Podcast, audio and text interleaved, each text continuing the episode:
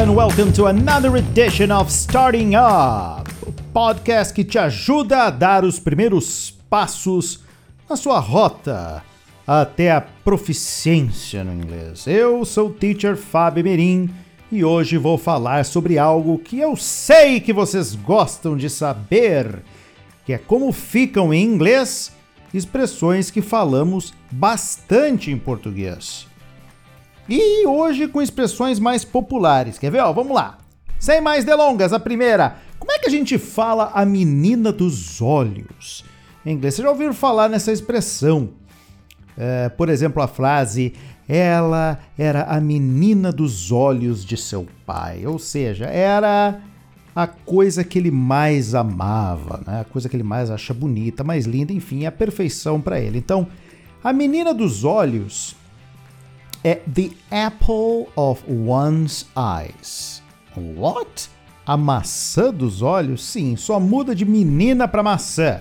Então, se eu quiser dizer ela era a menina dos olhos do seu pai, eu vou falar em inglês. She was the apple of her father's eyes. Oh, that's so cute. Vamos repetir comigo? She was the apple of her father's eyes.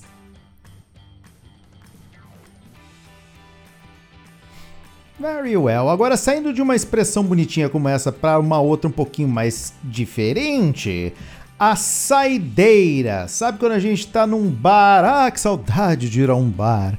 Estamos num bar ou num restaurante, a gente está ali, final de semana, relaxando, tomando alguma coisinha, e aí a gente se olha, bom, vamos tomar a saideira, porque, né, já é tarde. Saideira em inglês é one for the road cuja tradução literal é uma para a estrada. Não que a pessoa vai beber e dirigir, por favor, não interpretem mal, afinal de contas é uma expressão apenas.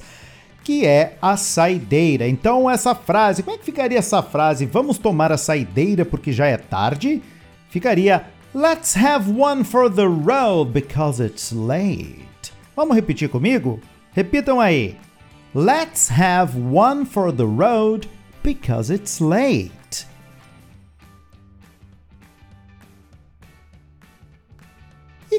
Que é abrir a mão de algo, de alguma coisa? Por exemplo, nunca abra mão dos seus sonhos.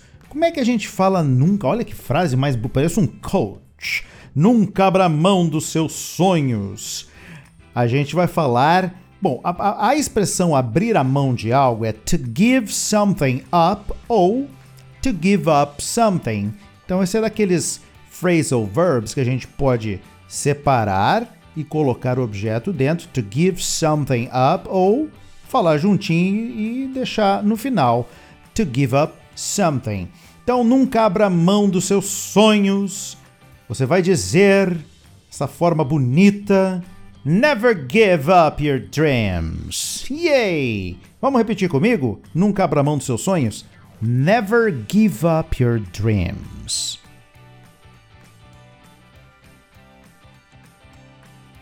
Very well, I know you repeated, I know. Sei que vocês repetiram. E como é que a gente fala a expressão afinal de contas? E aí? Terminarei este relatório amanhã. Afinal de contas, eu sempre cumpro os prazos. I'll finish this report tomorrow. After all, I always meet my deadlines. Frase grande, né? Mas então, é pra gente colocar o after all. After all. Então, after all é como a gente fala afinal de contas. Então, vamos botar numa frase um pouquinho mais simples para a gente guardar bem o after all. Eu poderia dizer: terminarei este relatório amanhã, afinal de contas, eu sou muito bom. Ha! Agora é legal, agora ficou bom. Quero que vocês falem assim então. I will finish this report tomorrow. After all, I'm very good. Come on, right? Então, repetindo comigo, prestem bastante atenção nessa frase e repitam. I will finish this report tomorrow. After all, I'm very good. Ok. Depois, depois desse, digamos assim, desta exaltação ao excesso de ego, vamos falar como é que é que se diz em inglês ao avesso. Sim, muita gente me pergunta, teacher, como é que se fala que uma coisa está do avesso ou ao avesso? Estava com pressa, então eu acabei vestindo a camisa do avesso. Então, I was in a hurry, so I ended up putting my shirt on inside out. Então, vamos lá devagarinho, tá? I put my shirt on inside out. Eu coloquei a minha camisa do avesso, porque do avesso em inglês é inside out. I put my shirt on inside out. Vamos repetir?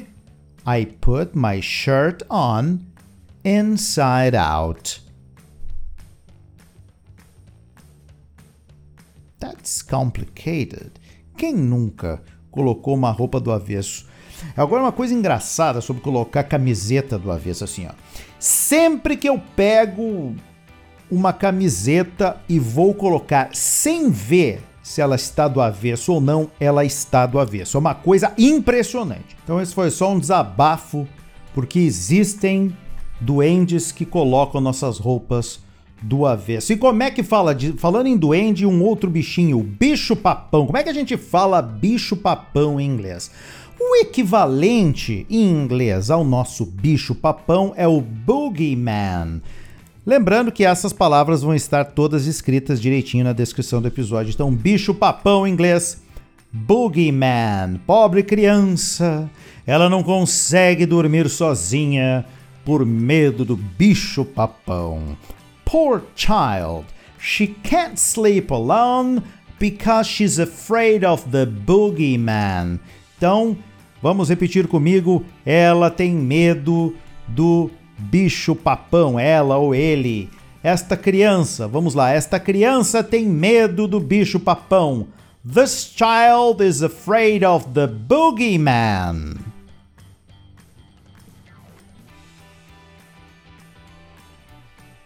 E mais uma aqui que me perguntaram essa semana: como é que se fala bode expiatório?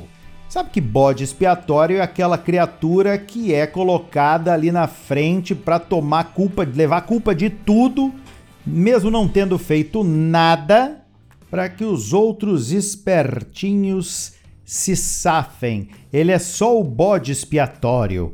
He is just the scapegoat. Então, repetindo comigo esta linda frase: He is just the scapegoat.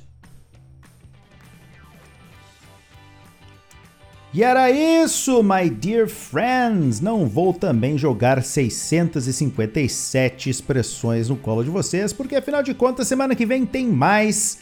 Vocês estão aí ou dirigindo, ou lavando a louça, ou comendo, ou deitados, ou caminhando, fazendo jogging. Não interessa o que vocês estão fazendo, o que interessa é que vocês têm o bom gosto de ficarem aprendendo inglês aqui com o nosso podcast do English in Brazil Starting Up. That's it! Vamos ficando por aqui, porque semana que vem tem mais. Não percam também que nessa semana a gente tem também um episódio inédito de Way Ahead e também The Blabla Spot. Alright? Okay! That's it! Take care! See you next time!